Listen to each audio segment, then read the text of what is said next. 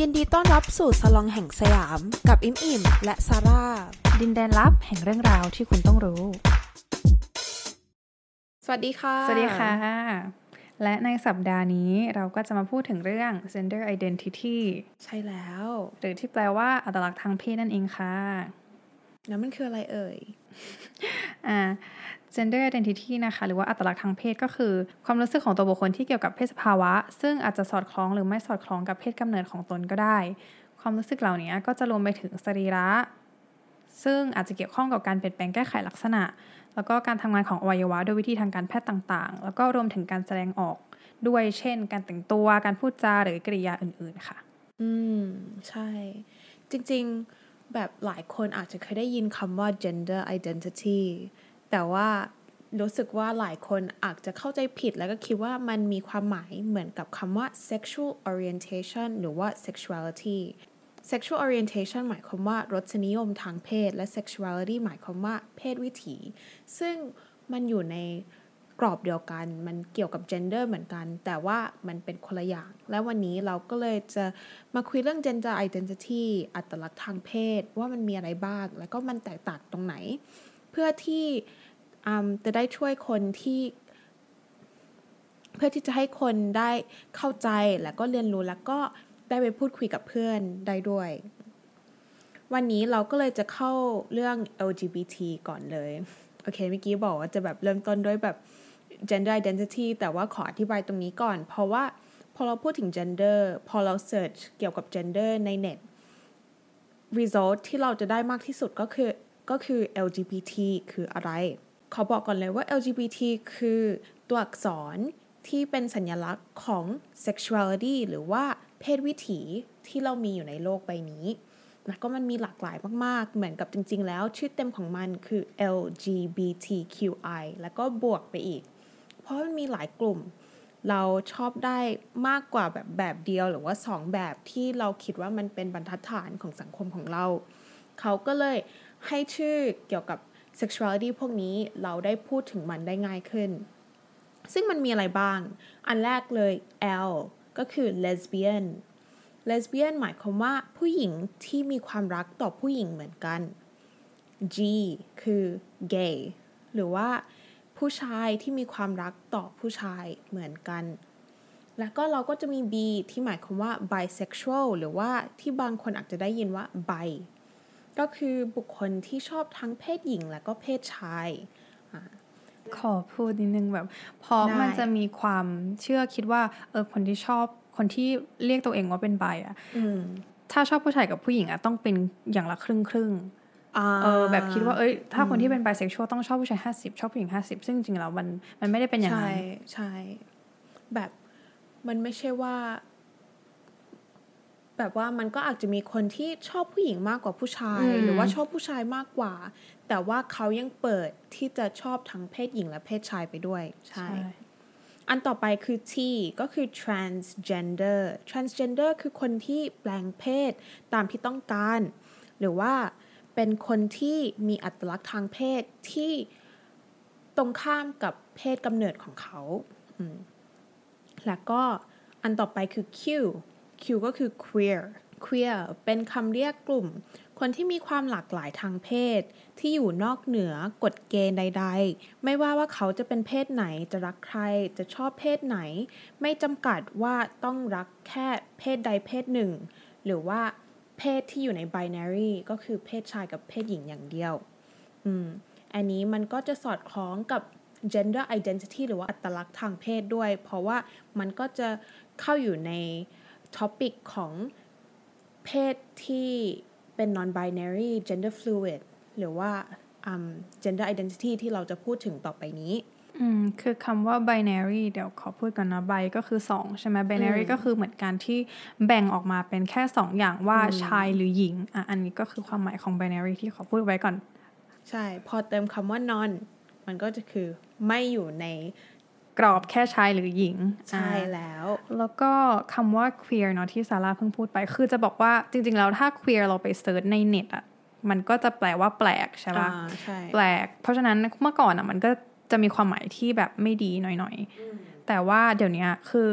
กลุ่มผู้มีความหลากหลายทางเพศอะ่ะเขาก็กลับมาใช้คำนี้ด้วยความภาคภูมิใจแล้วเนาะเพราะว่ามันแสดงถึงความลื่นไหลของอัตลักษณ์ทางเพศ แล้วก็แสดงให้เห็นถึงว่าเออเพศมันไม่มีกรอบอะ่ะอืม แล้วก็เราเพิ่งเราไปเจอมาว่าเขาเพิ่งมาเริ่มใช้เป็นคำเรียกตัวเองคำนี้เพิ่งถูกกลับนำมาใช้อย่างภาคภูมิใจเมื่อปีแบบ 1894 นี่เองอะ่ะก็คือช่วงปลายศตวรรษที่ 19 ถ้าเป็นปีพศของไทยก็คือช่วงปี 2437 หรือว่าช่วงเอ่อรห้าอืมอุ้ยน่าสนใจเออก็เข้าถึงเรื่อง non binary เข้าไปเลย อันนี้เป็นศัพท์ที่บุคคลที่ใช้อธิบายอัตลักษณ์ทางเพศของตนเอง ว่าอยู่นอกเหนือจากจัดหมวด ที่อิมอิมเพิ่งพูดไปก็คือ binary ที่เป็นผู้หญิงและผู้ชาย คือเขาไม่ได้อยู่ตรงกลาง เขาไม่ได้อยู่ฝั่งซ้ายฝั่งขวา แต่เขาอยู่นอกเหนือจากนั้น เขาไม่ได้แต่งตัวเพื่อที่จะดูแมนขึ้น หรือว่าเขาไม่ได้แต่งตัวให้ดูหญิงขึ้น เขาเป็นคนที่มีตัวตนของตัวเอง ที่ไม่เกี่ยวข้องที่ไม่เกี่ยวข้องกับเพศสองเพศนี้ แล้วก็อันสุดท้ายที่เราจะพูดถึงก็คือ intersex หรือว่าเป็น คนที่เกิดมาแล้วและมีลักษณะทางเพศหรือว่ากายภาพของเขาอะที่มีทั้งอวัยวะชายแล้วก็หญิงด้วย หรือว่าเป็นคนที่เกิดมาแล้วก็มีโครโมโซมที่ไม่ใช่ตรงกับคนที่เป็นเพศหญิงโดยกำเนิด หรือว่าเพศชายโดยกำเนิดก็มีทั้งสอง ซึ่งเราคิดว่าเรื่อง intersex มันสำคัญ เพราะว่าถ้าเราคุยกับคนที่เขา ค่อนข้างจะเอนเข้าคตินิยมที่เป็น heteronormative หรือว่าคนที่เขาเชื่อใน binary ว่ามีแค่ผู้หญิงและผู้ชาย และเขาเชื่อในอัมคตินิยมที่ความเป็น straight คือถ้าเราพูดกับคนพวกนี้แล้ว เขาอาจจะชอบเถียงว่า การที่เราเป็น transgender การที่เราเป็น non binary เราเป็น gender fluid อะมันไม่มีอยู่จริงมันไม่ธรรมชาติ เพราะว่าคนเกิดมาด้วยอวัยวะที่ พระเจ้าหรือว่าธรรมชาติเขาให้เรามาแล้ว ถ้าเรามีอวัยวะชาย เราก็ควรเป็นผู้ชาย ถ้าเรามีอวัยอวัยวะผู้หญิง เราก็ควรเป็นผู้หญิงแต่งตัวเหมือนผู้หญิง แต่ว่า intersex เป็น proof ว่าธรรมชาติมันมีมากกว่านั้น แล้วก็วิทยาศาสตร์ biology มันก็พิสูจมาแล้วว่ามันมีคนที่เป็นเพศที่สามหรือว่า เป็นคนที่อยู่ข้างนอก binary ที่เป็นคตินิยมของกลุ่มกลุ่มคนพวกนั้นอะมันมีมากกว่าจริง ๆ ก็คือถ้าเราได้ยินคนมาเถียงเรื่องนี้เราก็พูดได้เลยว่ามันไม่จริง เราไม่ได้มีแค่สองเพศ no มันไม่ใช่ โอเค อันนี้ก็คือแบบเป็นการอธิบายคร่าวๆว่า LGBT QI plus มันมีอะไรบ้าง จริง ๆ มันมีเยอะกว่านี้ แต่ว่าเราแค่อยากจะแบบแนะนำที่แบบตัวอักษรที่เราเห็นก่อน เออถ้าแบบนอกเหนือกว่านั้นเนาะมันก็จะมีแบบ pansexual ก็คือคนที่ชอบได้ทุกเพศเนาะเออแล้วก็ในอนาคตมันอาจจะมีคำเพิ่มขึ้นมาอีก เพราะว่าก็อย่างที่บอกว่าเพศมันลื่นไหลอะแล้วก็จริง ๆ แล้วคือ ความรู้สึกหรือ อัตลักษณ์ทางเพศของแต่ละคนนะคิดว่ามันมีมันนานมากแล้วมันก็มีมาหลายแบบ แต่ว่ามันอาจจะยังไม่ได้มีป้ายมาแปะว่าอ่านี่คือสิ่งที่เราจะใช้เรียกตัวเองก็ เลยอาจจะในอนาคตมันก็จะอาจจะมีคำขึ้นมาอีกเยอะเลย ใช่เราต้องเข้าใจว่าวัฒนธรรมเราและหลายวัฒนธรรมเลย มัน เกิดแล้วมันสร้างมาโดยมี heteronormative หรือว่า binary ที่มีแค่เพศชายกับเพศหญิง และก็อะไรที่อยู่นอกเหนือนั้นอะหลายความเชื่อเขาคิดว่ามันเป็นบาปหรือว่ามันเป็นความผิด เขาก็เลยไม่ได้สร้างหรือว่ามีคำคำศัพท์เกี่ยวกับเรื่องนี้ตั้งแต่แรก เพราะว่าเขาไม่คิดว่าเราสมควรที่จะพูดถึงเรื่องนี้ แต่ว่าเราอยู่ในยุคที่มันเริ่มมีคำพูดพวกนี้ แล้วมันเริ่มมีคำศัพท์ที่เราใช้ได้ แล้วก็มา แปะป้ายระบุตัวเองได้แล้วด้วย มันก็คือการ empower ตัวเองได้ จริง เออจริง ๆ การที่มีคำบัญญัติมันก็เป็น point ที่สำคัญเหมือนกันเนาะ เพราะว่าถ้ามันไม่มีคำที่ใช้เรียกอะกลายเป็นว่าเราก็จะไม่สามารถพูดถึงสิ่งนี้ได้เลย เออ ขอกลับไปเรื่อง intersex นิดนึง ก็คือที่เราพูดเมื่อกี้มันมีคนชอบเถียงว่า เออเรามีแค่สองเพศ เรามีแค่โครโมโซมนี้โครโมโซมนั้น มันไม่ได้มีนอกจากนั้น แต่ว่าโอเคเรามี intersex แล้ว แล้วก็เราอยากจะพูดเรื่องประเด็นของ sex แล้วก็ gender เพราะว่ามันสำคัญใน topic ของ gender identity ด้วย ซึ่งเป็นความเข้าใจผิดว่าคำว่า sex ที่หมายความว่าเพศสรีระ มีความหมายเหมือนกับคำว่า gender ที่หมายความว่า เพศสภาพก็คือต้องเข้าใจก่อนว่าคำว่าเซ็กส์มันหมายถึงลักษณะทางเพศที่ถูกกำเนิด โดยปัจจัยทางกายภาพ หรือว่าชีววิทยา เช่น อวัยวะเพศ โครโมโซม โฮอร์โมน หรือว่าลักษณะกายวิภาคอันนี้ก็จะรวมถึง reproductive system ด้วยนะ ก็คือแบบเขาเรียกว่าอะไรระบบการที่จะมีลูก ลูกลูกหลานบุตรอะไรเงี้ย อืม ซึ่งมันจะแตกต่างจาก gender หรือว่าเพศสภาพ ซึ่งหมายถึงบทบาท พฤติกรรม และก็คุณลักษณะทางเพศที่สังคมกำหนดให้คนทำตามอยู่แล้วด้วย คือก็คือในเกือบทุกวัฒนธรรมอะตั้งแต่เด็กเลยเราถูกสอนว่าyou เกิดมาเป็นผู้ชาย you ก็ต้องต้องทำตัวเหมือนผู้ชาย you เกิดมาเหมือนผู้หญิง เอ้ย you เกิดมาเป็นผู้หญิง you ก็ต้องทำตัวเหมือนผู้หญิง ซึ่ง มันก็จะมีแต่สองเพศนี้แล้วเขาก็สอนว่าเพศอะไรที่นอกเหนือจาก binary นี้เป็นเพศที่สามแล้วก็มันเป็นเป็นอะไรที่แปลกมันเป็นอะไรที่ queer เราไม่ควรเข้าใกล้ ซึ่งมันเข้าประเด็นเรื่อง gender roles หรือว่าบทบาททางเพศ เมื่อเราโตมากับบทบาททางเพศ แล้วก็ค่านิยมว่ามันมีสองเพศแล้ว เราอะก็ต้องทำตัว ให้มันถูกต้องอย่างเช่น ถ้าเราเป็นผู้หญิง เรา identify เป็นผู้หญิง เราก็ต้องใส่แต่กระโปรงเราเราต้องชอบสีชมพูอย่างเดียว เราต้องผมยาวอย่างเดียว หรือว่าถ้าเราเป็นผู้ชายเราต้องแข็งแรงเราห้ามร้องไห้ เราห้ามทำทำตัวให้อ่อนไหว หรือว่าทำตัวให้ผู้หญิงสู้กลับได้ อันนี้คือบทบทบาททางเพศ มันก็จะมีบทบาทที่ไม่ได้แย่ขนาดนี้เหมือนกับว่าที่เขาเชื่อว่าผู้ชายควรเป็น leader หรือว่าผู้นำครอบครัว หรือว่าเป็นผู้นำของเอ่อการจัดการทำงานอะไรแบบนี้ แล้วก็มันก็ส่งผลถึงผู้หญิงที่ไม่มีบทบาทในทางการทำงาน หรือว่า corporate หรือว่าถึงขั้น politics ในการเมือง ใช่ มันก็จะมีบทบาททางนี้ แต่ว่าปัญหาก็คือ ถ้าเรารู้สึกกึดอัด หรือว่าเรารู้สึกว่าเราเข้ากับบทบาททางเพศพวกนี้ไม่ได้ พวก gender roles พวกนี้เราควรทำยังไง แล้วทำไมเราถึงรู้สึกแบบนี้ อันนี้ก็คือเริ่มเข้าประเด็นเรื่อง gender identity ได้แล้ว เพราะว่า gender identity สำคัญมาก ๆ เกี่ยวกับความรู้สึกนี้ ความรู้สึกนี้มันก็เป็นเอกลักษณ์หรือว่าสัญลักษณ์อย่างหนึ่งของ gender identity หรือว่าอัตลักษณ์ทางเพศ เพราะว่าความรู้สึกภายในของตนเอง ว่าเป็นเพศไหนว่าเราอยากจะแสดงออกแบบไหนอยากจะแต่งตัวแบบไหน แล้วก็อยากจะพูดแบบไหนอะมันสำคัญ เพราะว่ามันเกี่ยวข้องกับความรู้สึกว่าข้างในแล้วอะเรา รู้สึกว่าเราเป็นเพศไหน ซึ่งมันธรรมชาติสำหรับทุกคนบางคนเกิดมา แล้วก็เกิดมาด้วยวัยวะเพศชาย แล้วก็รู้สึกว่าตัวเองเป็นเพศชายจริง ๆ แบบนี้เราก็เรียกว่า cisgender คือคนก็อาจจะรู้สึกตั้งแต่เล็กเลยว่าตัวเองถูกต้องแล้วว่าเกิดมาร่างกายแบบนี้ก็เป็นเพศนี้ แต่ว่าบางคนก็เกิดมาตั้งแต่เด็ก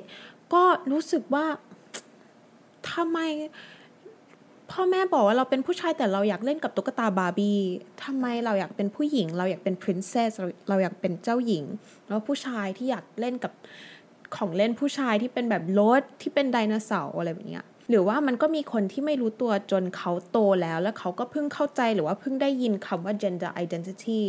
อัตลักษณ์ทางเพศและเพิ่งเข้าใจว่า เออความรู้สึกที่เขารู้สึกอึดอัด หรือว่าแปลกใจว่าทำไมเขาเข้ากับ concept ของความเป็นผู้หญิง ความเป็นผู้ชายไม่ได้ มันเป็นเพราะว่าอัตลักษณ์ทางเพศของเขาอะ่ะมันไม่ได้ตรงกับเพศกำเนิดของเขา และก็บทบาททางเพศที่เขาถูกสอนมาว่าเขาต้องโตมาแล้วก็ทำตามตั้งแต่แรก ก็คืออยากจะบอกว่า gender identity มันเป็นอะไรที่ธรรมชาติ แล้วก็มันเป็นอะไรที่ทุกคนรู้สึก แล้วก็มันถูกต้องมันไม่ใช่อะไรที่แบบเราเพิ่งเจอมาอ่านออนไลน์ แล้วก็เพิ่งมาแบบคิดได้แบบเอออยากเปลี่ยนใจมาเป็นผู้หญิง หรือว่าเป็นผู้ชายบ้างไม่ใช่ มันเป็นความรู้สึกที่เรามีตั้งแต่เล็กแล้วก็ตั้งแต่เกิดอืมมันแค่ใช้เวลาว่าเราจะเข้าใจมันได้เมื่อไหร่ และก็อยากจะบอกว่าสิ่งอย่างเดียวที่เราเลือกได้ในขั้นตอนของอัตลักษณ์ทางเพศอะ ไม่ใช่ว่าเราเลือกได้ว่าเราอยากเป็นเพศไหน แต่ว่าสิ่งเดียวที่เราเลือกได้ก็คือ ว่าเราจะยอมรับและเราพร้อมที่จะเปิดใจกับสังคม และก็คนรอบข้างของเราเมื่อไหร่ว่าเราเป็นเพศนี้ และเราไม่อยากจะทำตามบทบาททางเพศเมื่อไหร่ อันนั้นคือข้อที่เราเลือกได้อย่างเดียว อืมอม gender roles ก็คือ เฝ้าที่บทบาททางเพศที่ซาร่าเล่ามา มันก็จะมีความคล้ายๆกับ stereotype เนาะหรือการเหมารวมว่าเพศชายหรือเพศหญิงจะต้องเป็นยังไงอะไรอย่างเงี้ย คือจริง ๆ แล้วเนี่ยมนุษย์เกิดมาก็คืออย่างที่ซาร่าบอกเนาะมันจะมีความแบบหลากหลายอะแต่ว่าสังคมด้วยการเลี้ยงมาคือสังคมในทุกวันนี้เราปฏิเสธไม่ได้ว่ามันเป็น heteronormativity ใช่ ก็คืออความคิดที่ว่า hetero เนอะคือเหมือนแบบชายหญิง มันเป็นโลกที่แบบโอเค ผู้ชายเกิดมาเพื่อคู่กับผู้หญิง and vice versa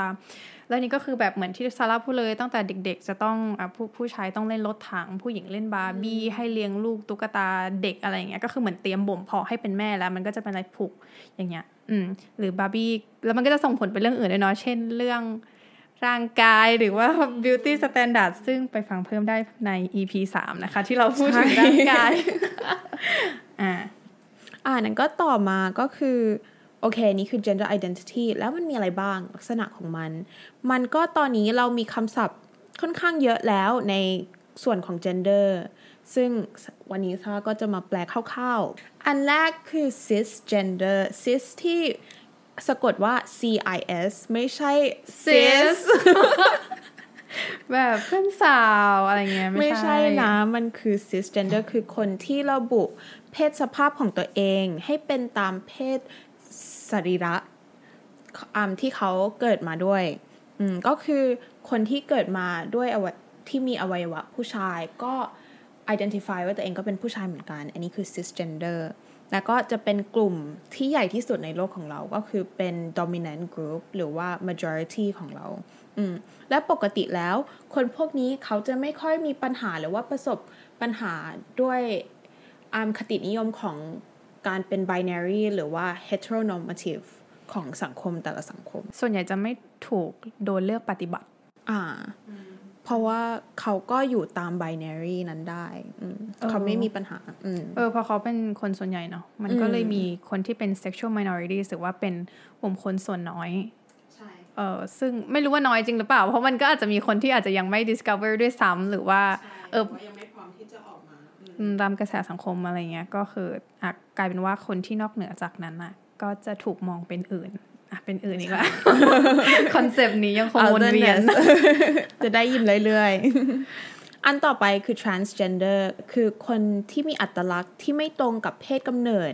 และเป็นคนที่ข้ามเพศสลาใช้คำว่าและแล้วก็แบบ โฟกัสคำว่าและ เพราะว่าอยากจะบอกว่าคนที่ identify เป็น transgender ไม่ใช่ทุกคนที่ต้องมาแปลงเพศ โดยไปหาหมอก่อนถึงจะเป็น trans ได้คือคนที่เขา identify และเขาพร้อมที่จะบอกว่าตัวเองอืมมีเพศสภาพที่ไม่เหมือนกับเพศสรีระของเขาแล้ว เขาก็ถือว่าเป็น trans แล้วเหมือนกัน ถึงแม้ว่าหน้าตาของเขายังอาจจะไม่เหมือนกับ binary norm ของหน้าตาของผู้หญิงและผู้ชายที่เรา รู้จักและก็เห็นหรือชินเคย เอ้ยเคยชินด้วย อันต่อไปคือ non binary non binary คือกลุ่มคนที่ไม่คิดว่าตัวเองเป็นเพศชายหรือเพศหญิง ก็คือเขาไม่ได้อยู่ในสเปกตรัมว่าต้องมี 1 กับ 2 อย่างเดียว เขาอยากอยู่ตรงกลางหรือว่าเขาอยากอยู่ข้างนอก มันก็คือคนที่เหมือนซาร่าก็เป็น non binary ซาร่าก็รู้สึกว่า โอเค ความเป็นผู้หญิง ซาร่าก็ชอบอะไรที่เป็น feminine แต่ซาร่าไม่ได้รู้สึก comfortable หรือว่าซาร่ารู้สึกอึดอัดที่จะเป็นเพศหญิงเต็มตัว แล้วก็เพศชายเต็มตัวซาร่าก็ไม่ใช่เหมือนกันซาร่าก็เลยรู้สึกว่าซาร่าอยู่ใน non binary ที่ซาร่าไม่อยากจะ conform ในกรอบนั้นอย่างเดียว อันต่อไปคือ gender fluid คือความลื่นไหลของอัตลักษณ์ทางเพศที่สามารถเปลี่ยนไปมาได้ อันต่อไปคือ agender คือคนที่ไม่ระบุเพศ แบบนี้ก็คือบุคคลที่ไม่ระบุมีอัตลักษณ์ทางเพศ ซึ่งเป็นชายหรือหญิง หรือบุคคลที่ระบุตัวเองว่าเป็นคนไม่มีอัตลักษณ์ทางเพศเลย แล้วก็อันสุดท้ายคือ androgynous androgynous หมายความว่าลักษณะความเป็นเพศชายและเพศหญิงรวมกัน หรือไม่แสดงออกทางเพศตามแบบแผน ก็คือคนที่อ๋อเมื่อกี้ซาร่าบอกว่า non binary เขาจะไม่ชอบอยู่ตรงกลาง เขาจะอยู่ออกนอก binary ของผู้หญิงและผู้ชาย หรือว่าบางทีเขาก็อาจจะอยู่ตรงกลางอยู่นู่นอยู่นี่ได้ androgynous เป็นคนที่ชอบอยู่ตรงกลาง ชอบให้มันมีทั้งชายและหญิง ใช่ แล้วก็ไม่ได้อยากจะเอนไปด้านในด้านหนึ่ง แบบมากมากเกิน จะบอกว่าเราสังเกตว่าในวงการศิลปะชอบอะไรแบบนี้มากเลย ชอบอะไรที่มันเป็น androgynous แบบมีนางแบบคนหนึ่ง ขอโทษที่เราจำชื่อไม่ได้ แต่ว่าเขาเหมือนแบบเป็นไอคอนิกล่าสุดเห็นคลิปเขาเดินแล้วแบบรองเท้าของแบรนด์ไม่ดีอะไรเงี้ยแล้วแบบเออเราก็เลยแบบเขาก็เลยล้มบนรันเวย์เนาะแล้วเราก็เลยไปดูเพิ่มมาเลยคือคนนี้เขาเป็นนางแบบที่เก่งมากและเขาดังเพราะว่าเขามีลุคแบบเนี้ย androgynous คือแบบดู mix ระหว่างหญิงชายอะไรเงี้ยอืมใช่เราเคยเราเคยดู The Face เหมือนกับจะเป็น The Face Man แล้วมันมีคนหนึ่งที่ ลุคของเขามัน very androgynous แบบเขาผมยาว แต่เขาก็ยังมีโครงหน้าที่ออก masculine มากกว่า แต่ว่าการแต่งตัวของเขาหรือว่าร่างกายของเขามันก็อาจจะดู feminine แล้วแบบมันเป็นจุดที่ทำให้เขาโดดเด่นใน competition นั้นมากเฮ้ยใช่คนนี้ป่ะน่าจะชื่อเติร์ดๆใช่ เออเออเออใฉันชอบเขามาก เคยไปใช่เจอเขาที่แบบ เออร้าน after you after you แล้วฉันก็แบบพอเขาลุกฉันก็รีบไปนั่งเก้าอี้เขาเลยเพราะว่าอยากจะรู้สึกแฟนเกิร์ลว่าเขาไม่เคยบอกสาระใช่ไม่เคยบอกกำลังงงอยู่ อ๋อ เพื่อนเราเป็นคนแบบนี้นี่เอง อืม อืม แต่ก็คืออันนี้ก็เป็นลักษณะเพศใน gender identity ที่เรามีอยู่ในขณะนี้ เราอาจจะมีเพิ่มอีกสองสามปี อีกสิบปี ข้างหน้าเราอาจจะเจอมันมีอีกหลายประเภทอยากอาจจะมีอีกแบบ 15คำก็ได้ที่จะแบบ identify เราได้ แต่ว่าเราอยากจะเน้นในสี่เพศสุดท้ายที่เราพูดถึง เพราะว่าถ้าสังเกตแล้วสี่เพศสุดท้ายเนี่ยเป็นอันที่ไม่ได้อยู่ในกรอบของ binary ที่เราพูดถึง และเราคิดว่ามันเป็นเรื่องสำคัญ เพราะว่าคนพวกนี้อะเขาไม่ identify ว่าเขาอยากจะอยู่ฝั่งใดฝั่งหนึ่งหมายความว่าเราเองอะ เมื่อเราพูดกับคนที่ identify เป็นเพศนี้ เราก็ไม่ควร assume หรือว่าสมมติว่าเขาน่าจะเป็นผู้หญิงหรือผู้ชายเลย เราไม่ควรคิดในแง่นั้น เราควรคิดก่อนว่า เขาคือเพศประเภทหนึ่งเลยมเมื่อเราอาจจะโตมากับความคิดว่ามันมีแค่สองเพศ แต่เมื่อเราอยู่ในสังคมที่มีคนที่นอกเหนือจากเพศสองเพศนี้แล้ว เมื่อเรา assume ว่าเขาเป็นผู้หญิงหรือผู้ชายจริง ๆ แล้วมันอาจจะ disrespect หรือว่าไม่ให้เกียรติ identity ของเขาได้ด้วยอืมอันนี้ก็เป็นจุดที่อยากจะโน้ตนิดนึงเออก็เป็นเรื่องของการใช้ pronoun สองการใช้คำเรียกแบบเออเดี๋ยวนี้ IG มันก็มีให้เขียนใช่ได้แล้วว่าคุณคนนี้จะเรียกตัวเองว่าอะไรอะไรอย่างเงี้ยแล้วก็จริง ๆ ตรงเนี้ยมันก็เป็นจุดที่เราก็พยายามที่จะปรับตัวอยู่เหมือนกัน เพราะว่าเราคือสุดท้ายแล้วเราก็เป็น product เราเป็นผลิตผลของสังคมเราแล้วก็การเวลาที่เราอยู่เนาะคือตัวอิมเองอิมก็ยังต้องแบบระวังในเรื่องนี้เหมือนกันแบบเพราะว่าการเขาใช้คำว่า misgender นะแบบการพูดเรียกคนนี้ด้วยคำที่มันไม่ตรงกับอัตลักษณ์ทางเพศของเขาอะบางทีมันก็เป็นเรื่องไม่สมควรซึ่งเรา เออไม่ใช่บางทีอะคือมันเป็นสิ่งที่มันเป็นสิ่งที่ไม่สมควร ซึ่งเออเราก็พยายามที่จะแบบ work on it อยู่ เพราะอย่างที่ซาร่าบอกแบบมันกลายเป็นว่าแบบโตมาอย่างเงี้ยแล้วมันก็ชินก็แบบโอเคเรา assume ว่าแบบนี้เขาดูเป็นแบบนี้เขาต้องใช้คำนี้แน่เลยหรือแบบเขาเออเราอยากจะเรียกเขาไปอย่างเงี้ยแต่จริงๆแล้วแบบ เราว่ามัน it's free อะ to make that extra effort อะใช่ ที่เราจะต้องแบบ เราจะต้องแสดงความเคารพกับอีกคนหนึ่งเออใช่ ก็ก่อนที่จะไปข้อต่อไปเราก็แค่อยากพูดว่าแบบถ้าเราเห็นคนหนึ่งที่ดูแมนหรือว่าดูเหมือนกับเป็นทอมหรือว่าเป็น transgender เป็นกระเทยอะไรแบบนี้ เราอย่าเพิ่งคิดก่อนว่าคนนี้เป็นเฟมินินแน่นอน หรือว่าคนนี้เป็น masculine หรือว่าเมื่อเราเห็นคนที่เป็นเลสเบี้ยนหรือว่าเป็นเกย์เราอย่าเพิ่งคิดก่อนว่า คนไหนควรเป็นผู้หญิงใน relationship นี้ หรือว่าคนไหนควรเป็นผู้ชายในความสัมพันธ์นี้ อืม เราคิดว่าอันนี้เป็นเรื่องที่ทุกคนควรระวัง แล้วก็แบบระวังแล้วมันก็คือแบบการกระทำที่เพิ่มเติมอีกนิดนึงเอง แต่ว่ามันจะทำให้คนกลุ่ม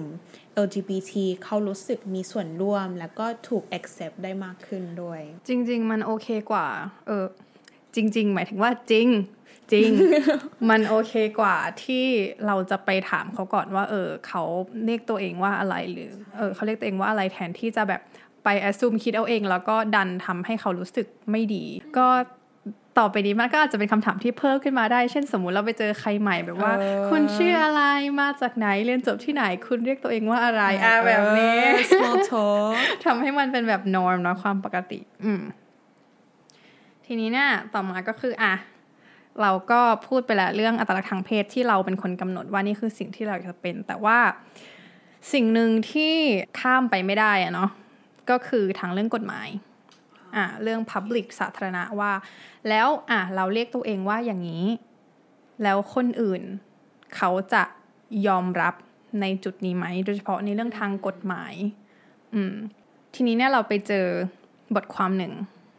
ในจากเว็บไซต์ The Economist เนาะ อันนี้ก็คือเขียนโดยคุณเดบบี้เฮทันหัวข้อของบทความนี้คือเท้าความก่อนว่าเราอะรู้สึกว่า เอ้ยแสดงว่า gender identity มัน subjective แต่เราก็ลองไปเช็คดู เราก็พิมพ์เลยว่าเฮ้ย gender identity มันขึ้นอยู่กับตัวเราเองหรือเปล่าเนาะ subjective ก็ขึ้นขึ้นอยู่กับตัวผู้พูด เฮ้ย แล้วบทความนี้ก็เด้งขึ้นมา เพราะว่าหัวข้อมันเขียนว่า gender identity needs to be based on objective evidence rather than feelings แปลว่า อัตลักษณ์ทางเพศอะควรที่จะยึดอยู่กับหลักฐาน หลักฐาน objective objective จะตรงข้ามกับ subjective เนอะสิ่งที่คนนอกเห็นนะไม่ใช่ตัวคนที่พูดอะมองอะควรจะขึ้นอยู่กับหลักฐานมากกว่าความรู้สึกเฮ้ยเราก็เลยสนใจมากเราก็เลยกดเข้าไปอ่าน คือคนเขียนคนเนี้ยเขาเป็นครูสอนฟิสิกส์ในอังกฤษ เขาว่าเป็นคนสนับสนุนทรานส์นะ เป็น transporter แต่เขาบอกว่า การที่เรียกตัวเองแบบ subjective แบบนี้มันจะทำให้กระบวนการ gender recognition หรือว่ากระบวนการการรับรองเพศอะ่ะมันมีความน่าเชื่อถือน้อยลง อืม คือบางประเทศอะเขาจะมีกฎหมายแบบการรับรองเพศ หรือว่า gender recognition act ซึ่งสิ่งนี้อาจขอเล่าก่อนเนาะ มันจะต้องมีประกาศนียบัตร อ่า ซึ่งอันนี้ก็คือเป็นเอกสารที่ว่า อ่า คนนี้เขา พึงพอใจกับกฎเกณฑ์การแบบเลือกรับรองทางเพศเพื่อที่จะเป็นเพศที่เขาเลือกที่จะ identify ตัวเอง หรือเปล่าอะไรอย่างเงี้ยทีนี้เนี่ยมันก็มีการที่ขอร้องให้เปลี่ยนปรับเพิ่มเติมเนาะเพราะว่าเมื่อก่อนมันจะต้องมีแบบต้องโชว์ evidence ต้องโชว์หลักฐานเยอะแยะว่าโอเคทำมาแล้วหรือว่าเป็นมานานเท่าไหร่แล้ว หรือว่าเมื่อไหร่อะไรเงี้ยเขาก็เลยมีการร้องขอว่าเออขอให้คนที่ เลือกที่จะสมัครยื่นใบเรื่องภายใต้กฎหมายเนี่ยให้เปลี่ยนเพศทางกฎหมาย แค่โดยการแค่ว่าพูดว่าเขาแค่เลือกที่อยากจะใช้ชีวิตต่อด้วยเพศนี้เออโดยที่ไม่จำเป็นต้องผ่านสิ่งนั้นนะคือแค่เลือกว่าฉันเลือกที่จะ identify ว่าฉันเป็นสิ่งนี้ แต่ว่าเออมันก็ยังไม่ได้ปรับรัฐก็ยังไม่ได้ปรับเปลี่ยน อืมก็แค่เป็นคำเสนอเนาะแบบที่ ประชาชนแบบขอ คนนี้คุณเดบี้เนี่ย เขารู้สึกว่าการที่จะ identify เพศในทางกฎหมาย มันเป็นไปได้ยาก เพราะเขารู้สึกว่าเวลาที่ตีความออกมา มันจะมีความแบ่งแค่เป็นสองอย่างคือชายกับหญิง คือเขารู้สึกว่าการเทียบเงี้ยมันจะย้อนกลับไปเทียบกับสิ่งที่เป็น stereotype ว่าผู้ชายกับผู้หญิงควรจะเป็นยังไง อืมเขาก็รู้สึกว่าสิ่งเนี้ยมันการเป็นให้เหตุผลวนเวียนไปมา การให้เหตุผลวนเวียนก็คือการที่แบบการที่สรุปสิ่งใดสิ่งหนึ่ง โดยที่ใช้เนื้อตัวหลักฐานที่เอามาใช้อะ material อะที่ไม่ได้แตกต่างจากสิ่งที่ assume ไปแล้วคิดก่อนแล้วในตอนแรก งงอะไม่เข้าใจเข้าใจคือเขาเป็นครูเนาะหัวใจเต้นแรงมากเลยอะตื่นเต้นที่จะพูดถึงเรื่องนี้ เพราะว่าเราทำความเข้าใจเรื่องนี้แบบ อ่านบทความนี้อยู่ประมาณเจ็ดแปดรอบ โอเค คือเขาอะเป็นครูเขาก็เลยบอกว่าเขาเปิดกว้างอยู่แล้วให้นักเรียนพูดอะไรก็ได้อะไรเงี้ยแล้วทีนี้ก็บอกว่าเวลาเขาไป protest ไปงานประท้วง ก็อะฝ่าย transporter ก็จะพูดว่าฉันเป็นผู้หญิงอะแต่อีกฝ่ายหนึ่งก็จะตะโกนกลับมาอีกแบบหนึ่ง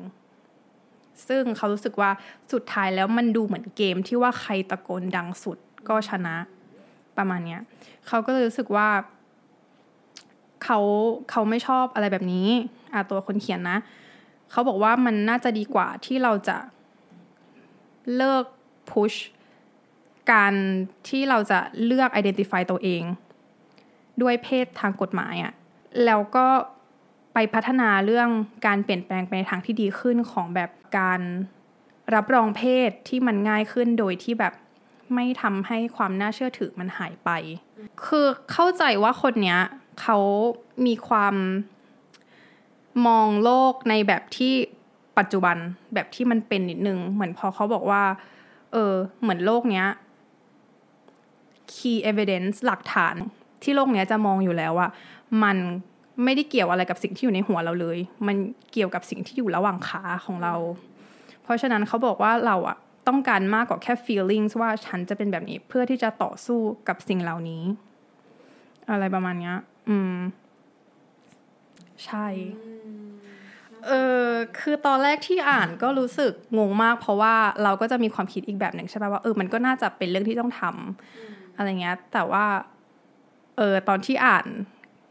บทความอีกครั้งแรกก็มีความงง เพราะว่ามันคือ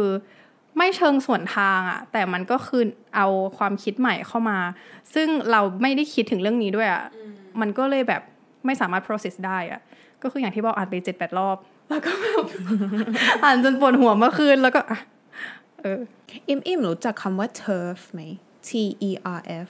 ใช่ มันมาจากคำว่า trans exclusionary radical feminist ที่หมายความว่า ผู้นิยมสิทธิสตรี หัวรุนแรงที่กีดกันบุคคลข้ามเพศ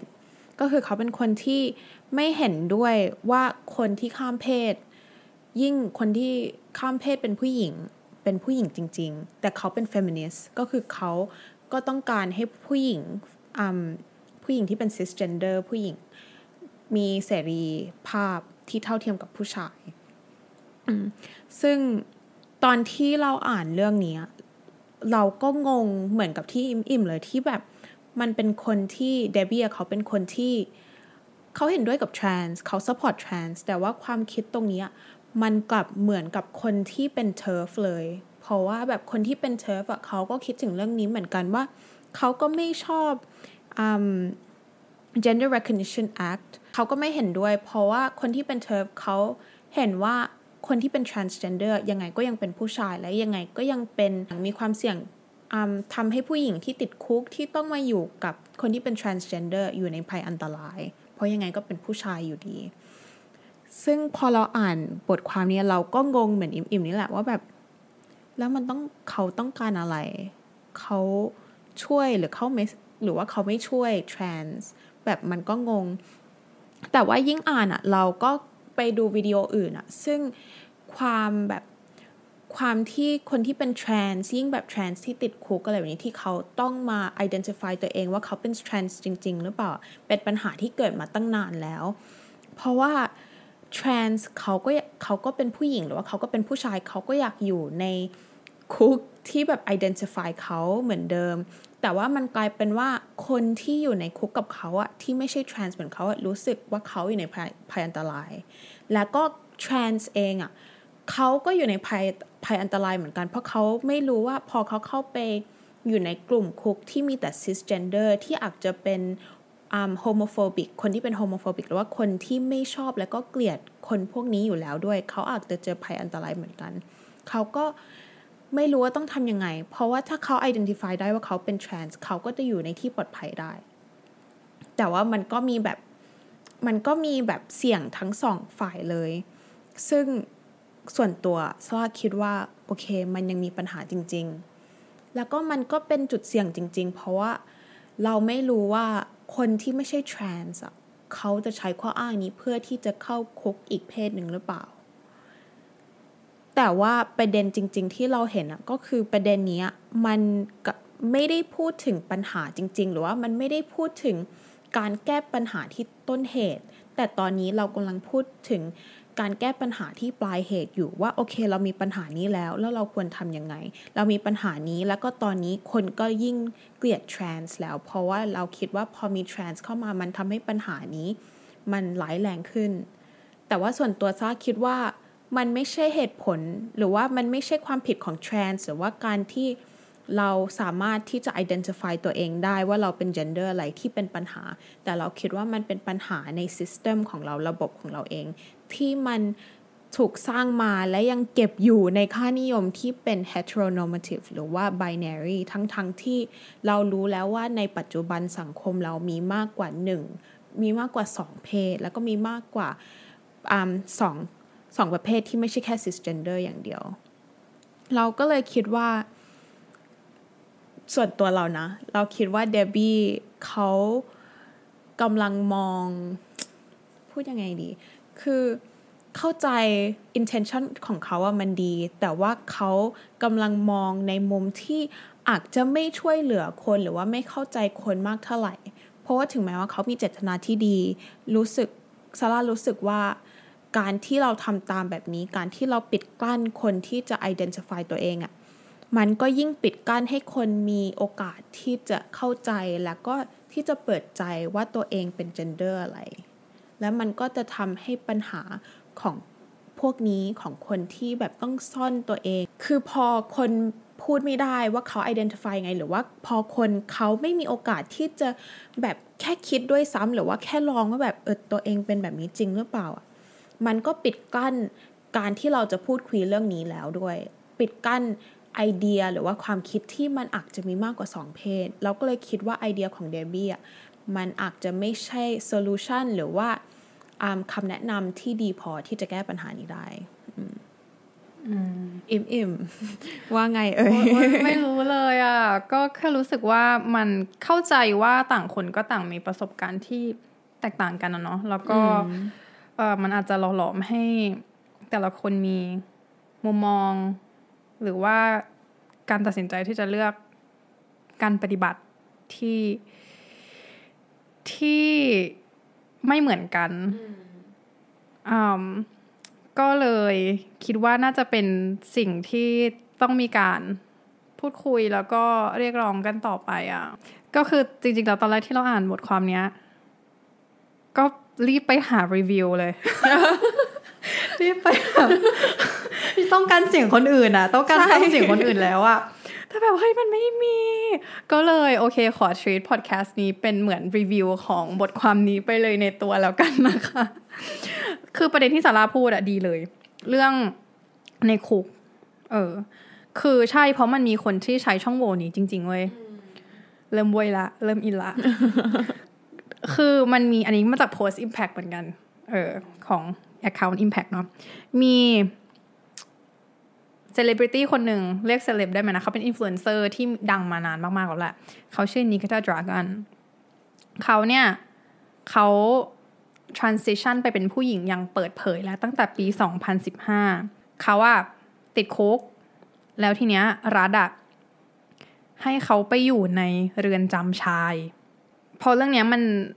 แดงขึ้นมาใช่ไหม คนก็วิจารณ์กันว่าทำอย่างนี้ไม่ได้นะ เพราะว่านิกิตาดรากันเขาเป็นผู้หญิงแล้ว แต่ทางสำนักตำรวจอะ่ะเขาก็ให้เหตุผลว่าเขาเลือกที่จะเรียกตัวเองเป็นผู้ชาย แล้วก็เวลาพูดในห้องอะ่ะ ในห้องศาลอะ่ะเขาเรียกแทนนิกิต้าว่าฮีหรอ ใช่ เออ ซึ่งมันไม่รู้ว่าจริงหรือเปล่าไง แต่อันนี้คือสิ่งที่พอคนไปด่าเขาใช่ไหมสำนักตำรวจก็เลยพูดมาว่าเป็นอย่างนี้ ซึ่งแต่เราคิดว่าจริง ๆ แล้วนะคนรู้ว่าอะไรเป็นอะไร เพราะว่านิกิต้าเขาเปิดเผยมาก ใช่ อืม ก็ทาง Impact ก็เลยแบบเขาก็ลงนะว่าเมื่อปี 2020 แบบ มีงานสำรวจอะพบว่าผู้ถูกคุมขังที่เป็นทรานส์ในอเมริกาเกือบหมดเลยนะ จากแบบตอนนั้นเขาศึกษากว่าเกือบ 5,000 คนอะแล้วมีแค่ 15 คนอะที่ได้เข้าไปอยู่ตาม เรือนจำที่เขาเลือกอะแต่นอกจากนั้นเกือบหมดเลยก็คือถูกจัดตามเพศโดยกำเนิดอืมซึ่งทำไมสิ่งนี้มันถึงอันตราย เพราะว่าเขาอะไม่ได้รับการดูแลในลักษณะที่เป็นไปตามเพศของเขาไง แล้วเขาก็จะถูกเลือกปฏิบัติ สิ่งที่ค่อนข้างเป็น homophobic เนาะก็คือมีความเหยียดคนที่ไม่ได้ชอบเพศตรงข้ามกันอย่างเดียวอะไรเงี้ย ซึ่งเราก็ไม่รู้เหมือนกันว่าทำไมคนถึงไม่เข้าใจว่า เวลาที่ฉันไม่ใช่เพศนี้แล้ว ฉันไปเป็นเพศเนี้ยทำไมคุณถึงไม่เข้าใจในจุดนั้น มันมีโพสต์หนึ่งดีมาก มันคือโพสต์เป็นรูป ดักแด้แล้วก็ดักแด้ที่เปลี่ยนไปเป็นผีเสื้อ แล้วมันก็เป็นรูปว่าอะแอมครับ ฉันเป็นดักแด้แล้วพอเป็นผีเสื้อฉันเป็นผีเสื้อ แล้วมันก็มีคนที่ยืนชี้ว่า ชี้กับผีเสื้อว่า เธอคือดักแด้เข้าใจไหมแบบก็เขาเปลี่ยนไปแล้ว แต่ว่าไม่เธอเลือกที่จะเรียก มองว่าเขาว่าเป็นคนเดิม ซึ่งโพสต์เนี้ยมันทำให้เรานึกถึงเหตุการณ์หนึ่งที่เราไม่คิดว่าเราจะต้องมาได้ยินประโยคเนี้ย ก็คือไปกินข้าวกับคนคนหนึ่งแล้วบางทีเราก็ไม่ได้อยากยินได้ยินอะไรแบบนี้ บางทีเราก็เรื่องแบบนี้คือด้วยความที่มันยังใหม่มากเนาะแล้วก็หลายๆคนยังไม่ได้ ไม่ได้เข้าใจไม่ได้ไปยังไม่ได้รับรู้เยอะอะไรเงี้ยเราก็เลยไม่อยากพูดแต่คนบางคนอะ่ะเขาจะพูดออกมาเลย ก็ไม่รู้เหมือนกันว่าฉันมีแม่เหล็กอะไรกับการเรื่องแบบนี้หรอเขาก็พูดขึ้นมาว่า ไม่ค่ะว่าเชื่อว่าในโลกนี้มีแค่หญิงกับชายหนึ่งฉันก็แบบอ๋อโอเค อยากจะเปลี่ยนเรื่องแล้วแล้วเขาก็แบบ มันเป็นไปไม่ได้แบบ แค่พออยู่อะ พูดว่าอยู่อะเป็นลิงสีม่วง ไม่ได้ทำให้อยู่เป็นลิงสีม่วง ฉันแบเดี๋ยบวก่อนแกไม่เข้าใจคำว่าอัตลักษณ์ทางเพศเหรอวะที่ฉันเลือกที่จะเรียกตัวเองอย่างนี้ เธอจะคิดอะไรก็เรื่องของเธอ ก็ฉันจะเป็นแบบเนี้ย เขาเป็น cisgender ปะใช่ น่าจะเป็นแบบ cisgender ที่เราพูดถึงที่แบบคนที่เขาไม่เคยมีปัญหาในในการแบบปฏิบัติการในค่านิยมของ binary เขาไม่เคยประสบปัญหาว่ามันอาจจะเป็นคนมีคนที่อยู่ไม่ได้ก็ได้อะไรแบบนี้ปะฉันก็ไม่รู้เหมือนกันว่าข้างในเขาคิดอะไรอยู่ เออ ก็เขาคงแบบ แต่แต่มันก็มีจริง ๆอะเนาะคนที่มองโลกแค่เป็นขาวกับดำอะเออก็อะเขาอาจจะไม่เคยมีประสบการณ์ ก็ก็ไม่รู้เหมือนกัน let's give him the benefit of the doubt แล้วกันเนาะเราจริง ๆ เราก็เคยเจออะไรแบบนี้เหมือนกัน ก็คือ เราเคยเรียนคลาสเรื่อง body culture แล้วก็ในวิชานี้เขาก็เคยพูดถึงปัญหาที่คนที่อ่าเป็นเพศ สภาพหนึ่งแต่ว่าร่างกายเขาอะแบบเพศกำเนิดของเขาอะไม่ได้ไปตามเพศสภาพของเขา เขาก็ต้องประสบกับปัญหาในชีวิต เพราะว่าค่านิยมอะมันเขาทำตามค่านิยมไม่ได้ แล้วก็เราก็กำลังพูดถึงปัญหาที่คนกลุ่มใดกลุ่มหนึ่งกลุ่มนี้กลุ่มนู้นต้องเจอ แล้วก็มันก็มีคนหนึ่งในคลาสเขาก็พูดขึ้นมาว่า ถ้าเขารู้แล้วว่าเขาต้องเจอปัญหาแบบนี้และเขาเลือกที่จะเป็นเพศนี้ทำไม ใช่ คือมันเป็นความที่เขาไม่เข้าใจ เพราะว่าเขาไม่ต้องอยู่ในจุดที่เขาต้องมา question ว่าเขาเป็นเพศอะไร เพราะว่าเขาเป็นเพศตามร่างกายเขาเลย เขาก็ทำตามได้ง่าย ๆ แต่มันจะมีคนอื่นที่เหมือนซาร่าที่เป็น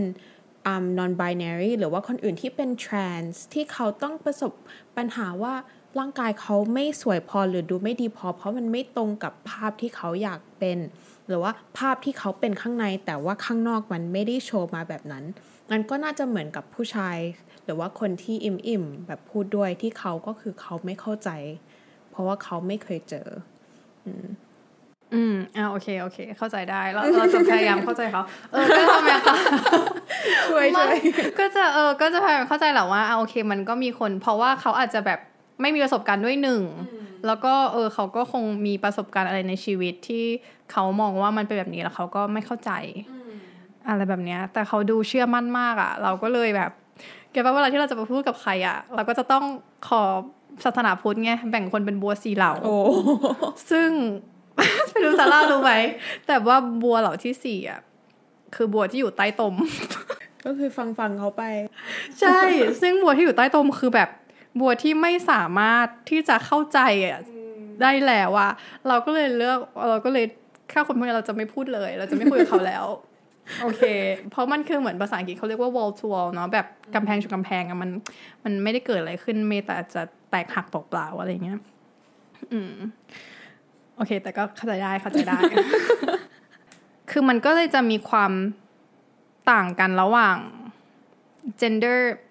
identity อัตลักษณ์ทางเพศใช่ไหมว่าเราเรียกตัวเองว่าอะไร แต่มันคือแบบเหมือนที่ซาร่าบอกคนละอันกับการที่ว่าเราดึงดูดกับเพศไหนด้วยอะมันจะมีความต่างกัน แล้วเราตอนแรกเราก็ยังไม่เข้าใจในสิ่งนี้นะอะบอกตามตรงจนกระทั่งเราไปเจอคนนี้ เขาชื่อว่า Mark Bryan เออเขาอะเป็นคนอเมริกัน ตอนนี้เขาอยู่เยอรมัน เขาเป็น cis male คือเขาเกิดมามีอวัยวะ ผู้ชายแล้วเขาก็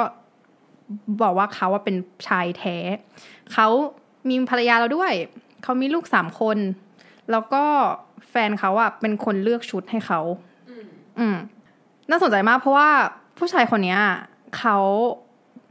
โดดเด่นในเรื่องเขาแต่งชุดที่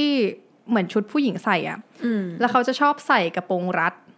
กระโปรงทรงเอรัดกับส้นเข็ม เออซึ่งตอนแรกที่เราไปเจอ เรารีบมาบอกซาร่าเรารีบมาบอกซาร่าเลยซาร่าเราเจอคนนี้แล้วซาร่านึกว่าเขาเป็นเจฟเบโซสเดี๋ยวเดี๋ยวขออธิบายตัวเองก่อน ขอขอก่อน ขอขำขำคือเราขอบอกก่อนว่า โอเคเรารู้เราไม่รู้ว่ามาร์คไบรอันคือใครแต่เรารู้ว่าเจฟเจฟเบซอสคือใคร เราไม่เคยเห็นหน้า Jeff Bezos แต่ว่าเราเคยอ่านอย่างเดียว เพราะว่า โอเค ส่วนตัวเราไม่ค่อยชอบ Jeff Bezos มีเหตุผลอืมและเราก็ไม่คิดว่าเราอยากจะเห็นหน้าเขาด้วยเราแค่อ่านชื่อรู้แค่เขาเป็นเจ้าของ Amazon เขาทำแบบนี้แบบนี้แบบนี้ พอ แต่เรารู้ว่าเขาเป็นผู้ชายที่หัวล้าน ผู้ผู้ชายผิวขาวที่หัวล้าน แล้วเราก็ก็ ไปเจอมีมอันนึงที่มันเขียนว่าJeff Bezos เดี๋ยวนี้ชอบใส่ส้นสูง และมันเป็นรูป Mark Bryan เราก็เห็นแต่รูปนั้น เราก็เลยคิดมาตลอดว่า โอ้แต่ Jeff Bezos เขาเป็นคนไม่ดี แต่เขาก็ชอบใส่ส้นสูงนี่ แบบเออเขาก็ดูแบบ open ในแบบประเด็นหนึ่งอ๋อโอเคเอาเข้าใจแล้อ๋อคือไปเจอมีมมาก่อน ใช่อ่าโอเค โอเค เข้าใจจริง ๆ เรื่องนี้เกิดขึ้นมาหลายเดือนแล้วไม่คิดว่ามันจะเป็นประเด็นในพอดแคสต์นี้ไม่ได้หลายเดือนเท่าหลายปีหลายปี ก็ปีสองปีแล้วเนาะเออว่ะใช่ปีสองปีแล้ว ใช่ใช่ไม่ฉันยัง follow เขามาอยู่จนถึงทุกวันเนี้ยคืคืออก็ follow เหมือนกัน รู้แล้วว่าไม่ใช่เจฟใครอยากไปดูนะ Instagram เขาชื่อ Marky Brian 911 นะคะ แล้วก็ในไบโอเขาอะเขาเขียนว่า straight cis male porch fan loves wearing heels and skirts daily เออชอบใส่ส้นสูงกับกระโปรง ชอบใส่ส้นสูงกับกระโปรง เพราะเขาบอกว่าเขาชอบอำนาจที่กระโปรงหรือกับเส้นส้นเข็มอะมันมันแสดงถึง เราชอบเรื่องนี้อะเพราะมันออกนอกเรื่องนิดนึง แต่ว่ามันมีความแบบ toxic masculinity ในในความที่แบบเขาอะเป็นคนที่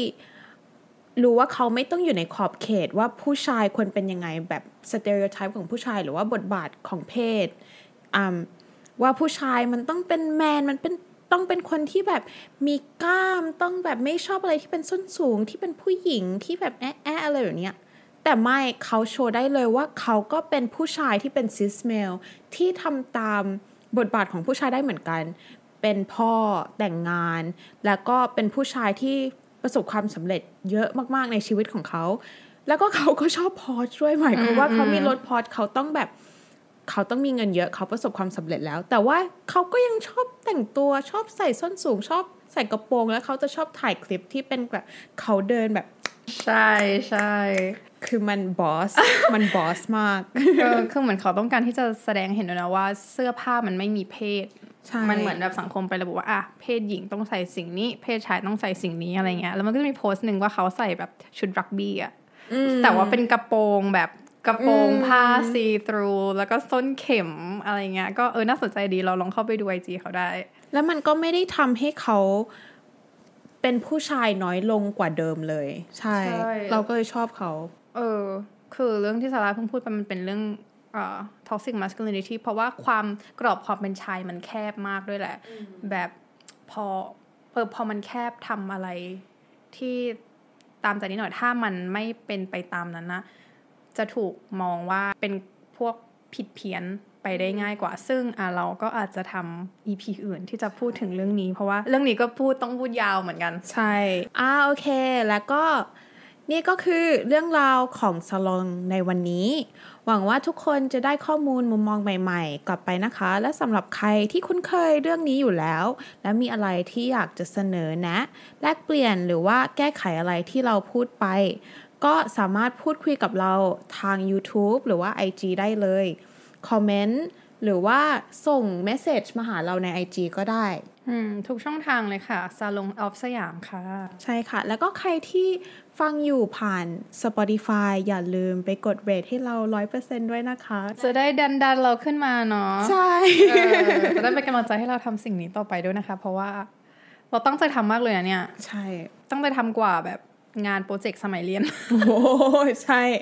แล้วเราก็อยากพูดคุยกับทุกคนด้วยเหมือนกัน จริงอยากรู้ว่าเออพอ บางทีเราพูดออกไปอย่างนี้ ก็ไม่รู้ว่า